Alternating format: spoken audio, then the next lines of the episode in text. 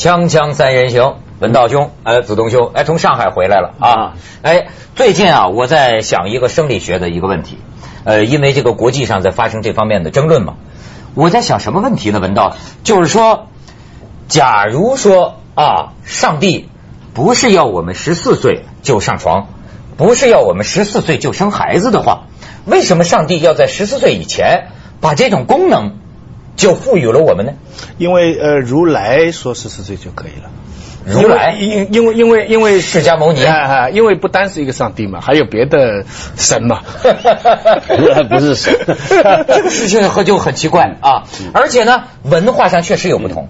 咱听说过，我是听说过非洲的那个有些部落里的女孩子，什么九岁就做新娘，嗯，甚至有这种说十岁生孩子的这种传闻，嗯啊。其实以前中国人也有段时期是很早就生孩子，十几岁生孩子是很常见的嘛。以前平均寿命没哪有现在那么长？我们现在的人均寿命的延长是个很人为的现象。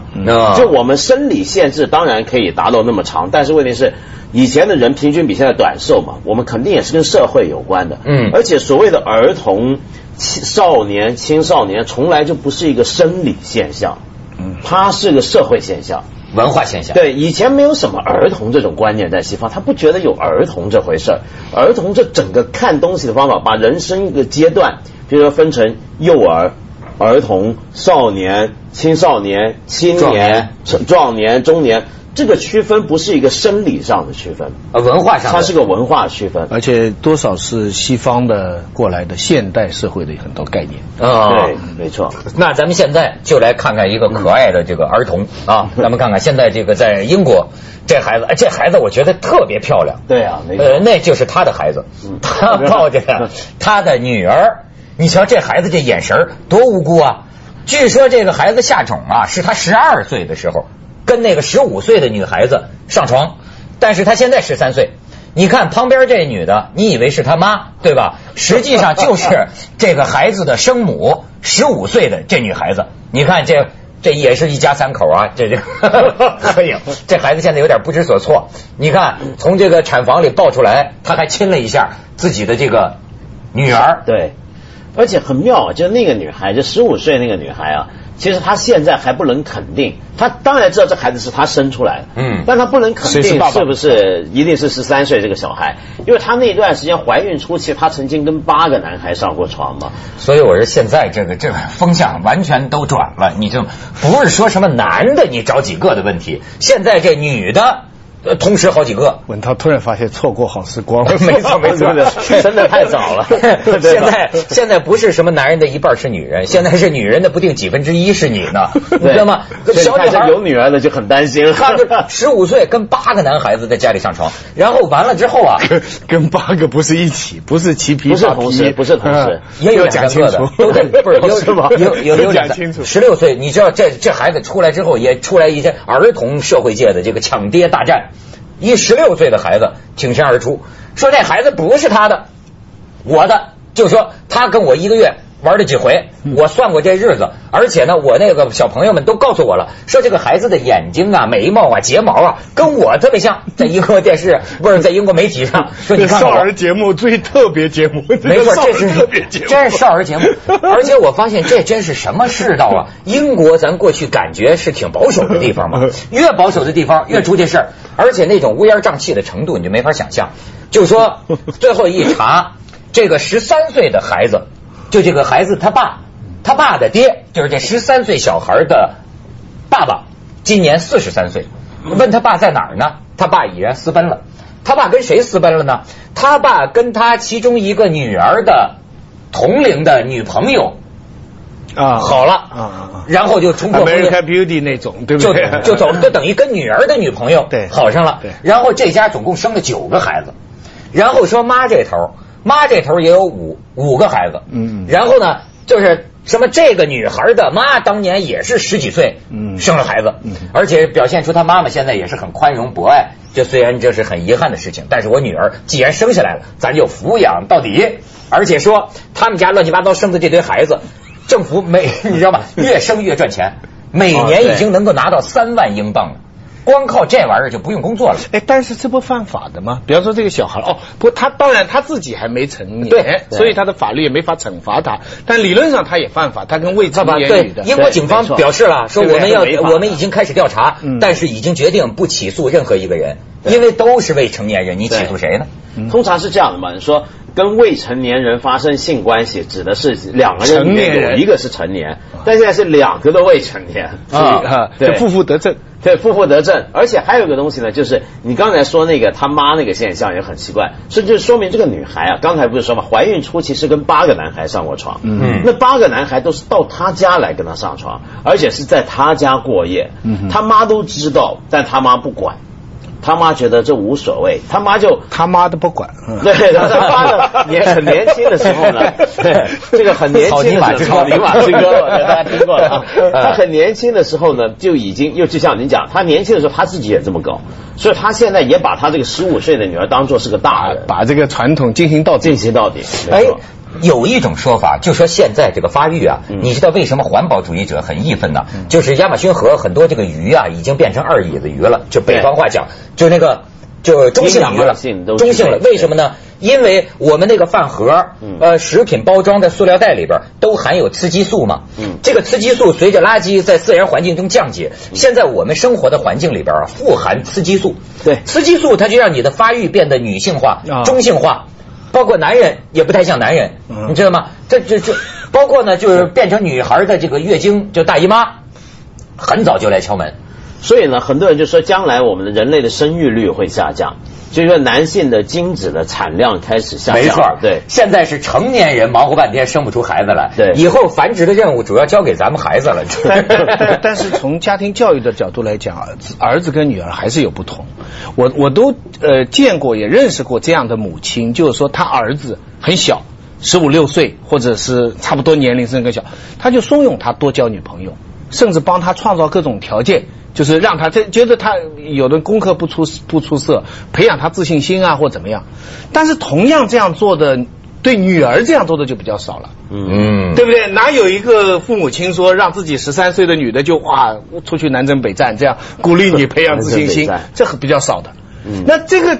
单从政治正确，我们从文化学的角度讲，这也不对啊。当然为什么男的你可以想象，他说 “Don't waste your 青春”，不要浪费你的青春，嗯你十几岁就得取及时取得你的人生经验。哎为什么对女的这个就就不成立呢？这个这个背后从理论上来讲，好像你看那个意大利的有一个电影嘛，挺挺挺好的，叫什么马马琳娜马琳娜那个电影嘛啊，那就讲啊，他爹这孩子十四岁了，他爹说孩子，爸爸要领你开开荤，给你人生第一课，到妓院去了，对让他孩子试试妓女怎么回事，了解这事儿。啊。女儿，我跟你说，现在 现在有的这个家长，我就发现看女儿呢，真跟看贼似的。嗯。这个情人节嘛，二月十四号嘛，你知道这个国内报大批各地城市的侦探公司报称，爹妈让在情人节这一天侦查女儿的这个个案激增啊，出几千块钱。妈妈就说：“我那女儿上初三，她说情人节出去到同学家做功课，我不信，你们给我跟踪她，她一定是跟小男生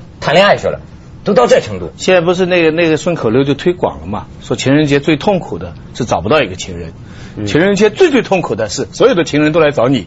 还有说情人节手一拉，一个情人就没了啊！说情人节手不放。所有的情人都没哦不，一堆情人都没了，诸如此类这种段子。其实，但是你刚才说那个看女儿这个事儿，就是因为我们总把女儿当成是一个需要保护的，她是一个保被侵略的，对，她是被侵略的，所以呢要把它锁起来嘛。嗯那么然后呢，别的，所以你想想看，有多少古怪的规矩？你有没有听过有些女孩子从小给父母喂酒长大的？为什么？酒喝酒，为教喝酒，为什么？就怕他呢以后长大之后酒量不好，哦对对容易给人灌醉。嗯所以有的女孩酒量好是小时候家里训练的。哦，我看你看，就是各种方法来培训她。我看他父母是相当有远见的。你知道最近这个青岛那边、崂山那边出一件事儿吗？就证明这个女人呐、最后还得靠酒量。就是说，金融危机大潮之下，嗯，各个公司都不行了。嗯你知道那个老板，他有这个包包二奶的、三奶的、四奶、五奶的，你知道吗？就出了这么一件事儿，就是舞女大 PK。不听过，就是这个这个 boss 嘛，这个老板嘛，他呢，就是说他包了五个情妇，一个人给五千块钱，每个人一套房子，现在要裁员了都都住着啊。现在经济不好了，这一光这一个月三万多块钱呢，他想来想去怎么办呢？这五个人找来开会，就是说这个咱们这么着，我呀实在我现在的这个金额，我只能负担一个，我只能负担一个。但是你看这谁呢？这手心手背都是肉啊，对吧？这么着吧。咱们 PK 吧，他是在电视上看那个选秀节目看多了，好 PK 说还几个女的都同意，因为说实在的，这女的在家里不干活，一个月净拿五千块钱，这在今天的时代也不容易啊，嗯对吗？铁饭碗也铁饭碗呢，也很珍惜啊，就是那比就比吧，是吧？比第一轮，他就是形象气质，这个老板还专门从青岛一个什么模特学校真的找来一老师当评委。这当然他没跟老师说怎么回事，就是说有几个女孩子，老师你帮我这个评一评。然后老师毫不犹豫的就把他第一个情妇给他 kiss 了。那个情妇可能从从从家乡来的吧，到青岛呃来打工的，草根草根草根的，这就不要了。可是后剩下的这四个，有俩是他公司的员工，大学有文凭，你知道吗？另外有有两个呢，是他做生意的客户，女客户也是大学本科文凭，这个素质都差不多。说这第一轮决不出来，再来一轮，再一轮到什么呢？就是演讲和那个演讲啊，不对对，演讲啊。为什么当当当二奶要演讲？湖湖南卫视直播，湖南卫视直播 五进四，四进三，三进二，没错，演讲和唱歌，这下你就显出他那俩女客户是吧？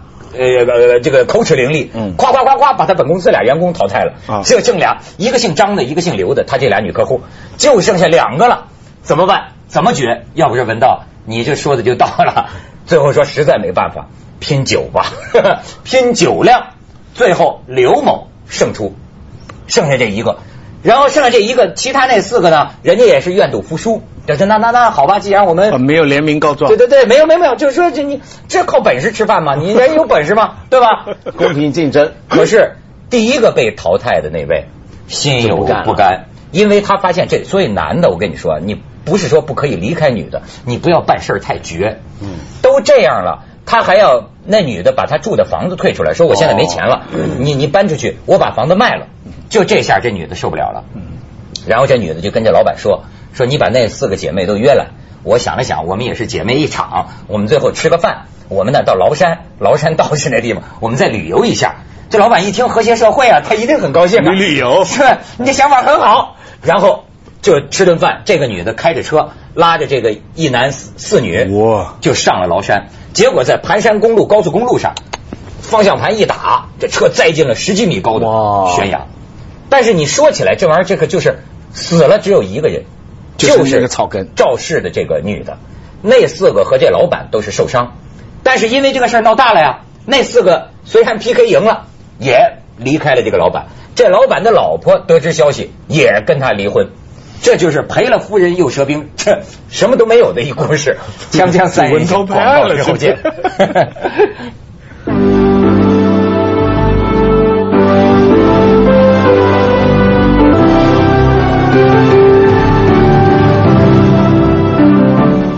咱扯远了，咱扯远了。这个这种未成年的这种恋情啊，从法律上来讲，当然很简单了，这个是非法，而且不不不不好，对人类社会结构很大冲击。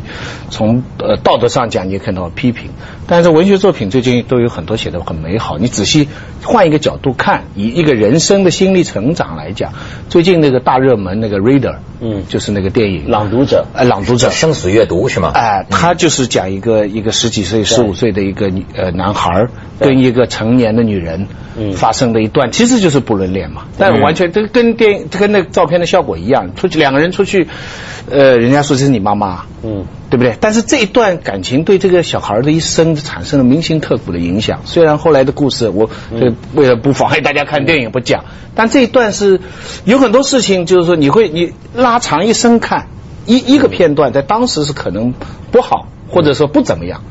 不知道怎么样，过了以后，个人生的图画拼起来，这是非常重要的一段，嗯非常非常甚至凄美的一段，对不对？哎，这就是人性的一部分嘛。嗯但是呢，它也有很多现实的问题。嗯你比如说，像这个十三岁的孩子，那英国那个记者就问他了，说你这个准备怎么抚养你的女儿呢？你这个这个经济方面怎么来这个供供供养她呀？然后这小男孩什么叫经济？什 么 economic？啊什么叫 economic？你说这这这怎么办？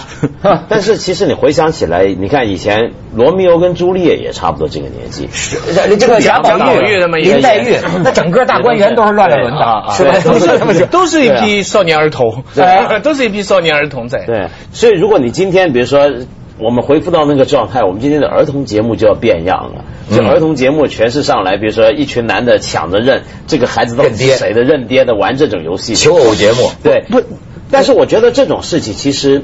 啊、你说是不是真的很担心这个道，这是个道德问题呢？因为我注意到他们这一对的这个情况很特别，就他们两个都决定不堕胎，哎，而且他们是他们自己的决定对，这个很特别，因为其实有很多现在问题最严重的不是少女怀孕，而是堕胎。嗯，堕胎情况要比怀孕的多很多，你知道吗？嗯嗯那么堕胎对他来讲很容易，是个相对简便的一个出路，对不对？比如说你偷偷跑到医院堕胎或怎么样，但他选择不堕胎，这个很特别。选择不堕胎表示，就他可能有另外的道德承担，你还别说，没错没错，是吧？这正是有的组织啊，反堕胎组织啊，也把这个小小男孩儿呃这个敬佩有加。说别看十三岁人小鬼大，不是鬼大，就是有独立见解。是所以说他发现怀孕了，十三岁的小男孩说：“我跟孩子的生母，我们两个都是不主张堕胎的，所以我说把他生下来吧。”对他虽然不懂什么叫经济，但他懂得尊重生命，对不这个？你从这点讲也不算太坏。不知道啊，是不是完全他的？因为按照我们现在的定义，这么大的年龄的时候，他并不能够完整的做出自己的决定。嗯也许他这个不堕胎的决定是在后面有些教会力量或者是成人的一些影响下面。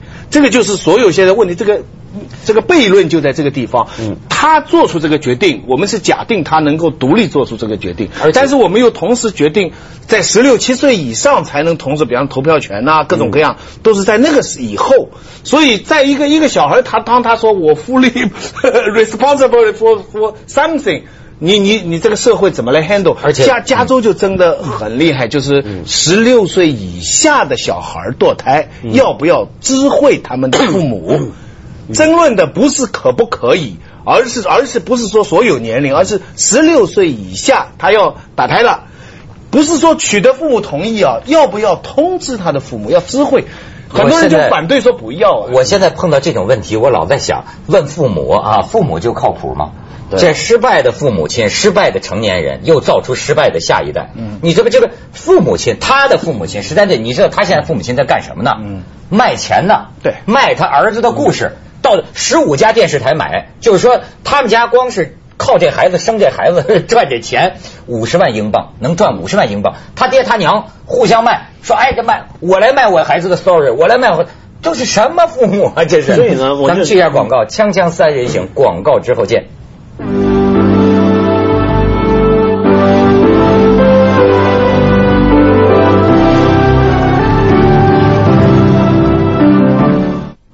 那其实我们很多观念跟制度啊都受到冲击，甚至是落伍了。你比如说像我们过去假定十几岁的小孩不成熟，没办法独立下决定，但其实现在很多小孩十三四岁，他对一些事情的认知跟判断，说不定要比几十岁的成人还成熟。哎对不对而且呢家庭制度也是要变的。就真是很多事情啊，你比如说对于所谓单亲孩子、离异孩子，现在一个班里可能大多数都是这样的孩子。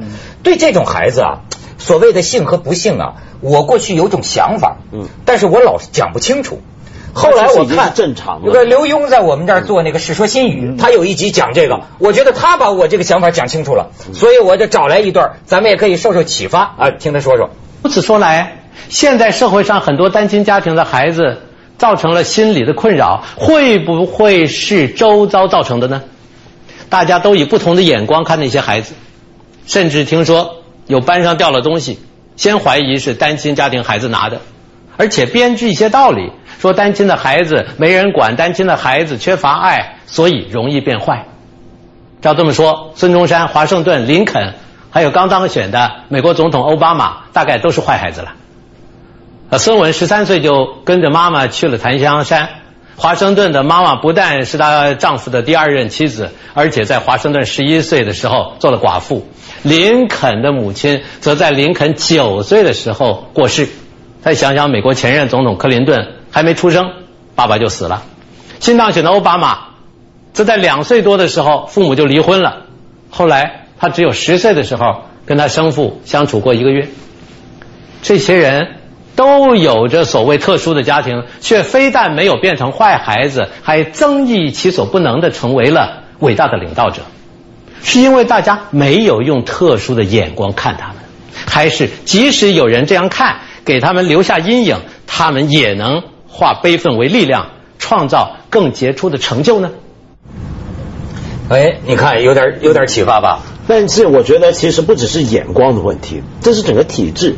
比如说，你看小学课本、幼稚园里面常常喜欢唱一些儿歌，一些基础的课文，就说我的家有爸爸有妈妈。对于是，就久而久之，你就觉得这是个最正常的。所以好多时候，我们以为天经地义的啊，似乎人类从此以来就是这样的一些道德训条，嗯，可能是傲慢与偏见。可恰恰相反，现代作家大部分的作家，他爸爸都很早死掉。鲁迅啊，约约达夫啊，茅盾啊，胡适啊，这按按有规律。鲁迅说，当你从小康人家堕入困境，你就看到世人的真面目。阴影周围的眼光，反而加深这个孩子对世界的灵敏跟反省能力。这是在某种程度造就他的天性。就是你说人的这个处境，到底是幸还是不幸？这玩意儿真是。接下来为您播出《走向二零一零》。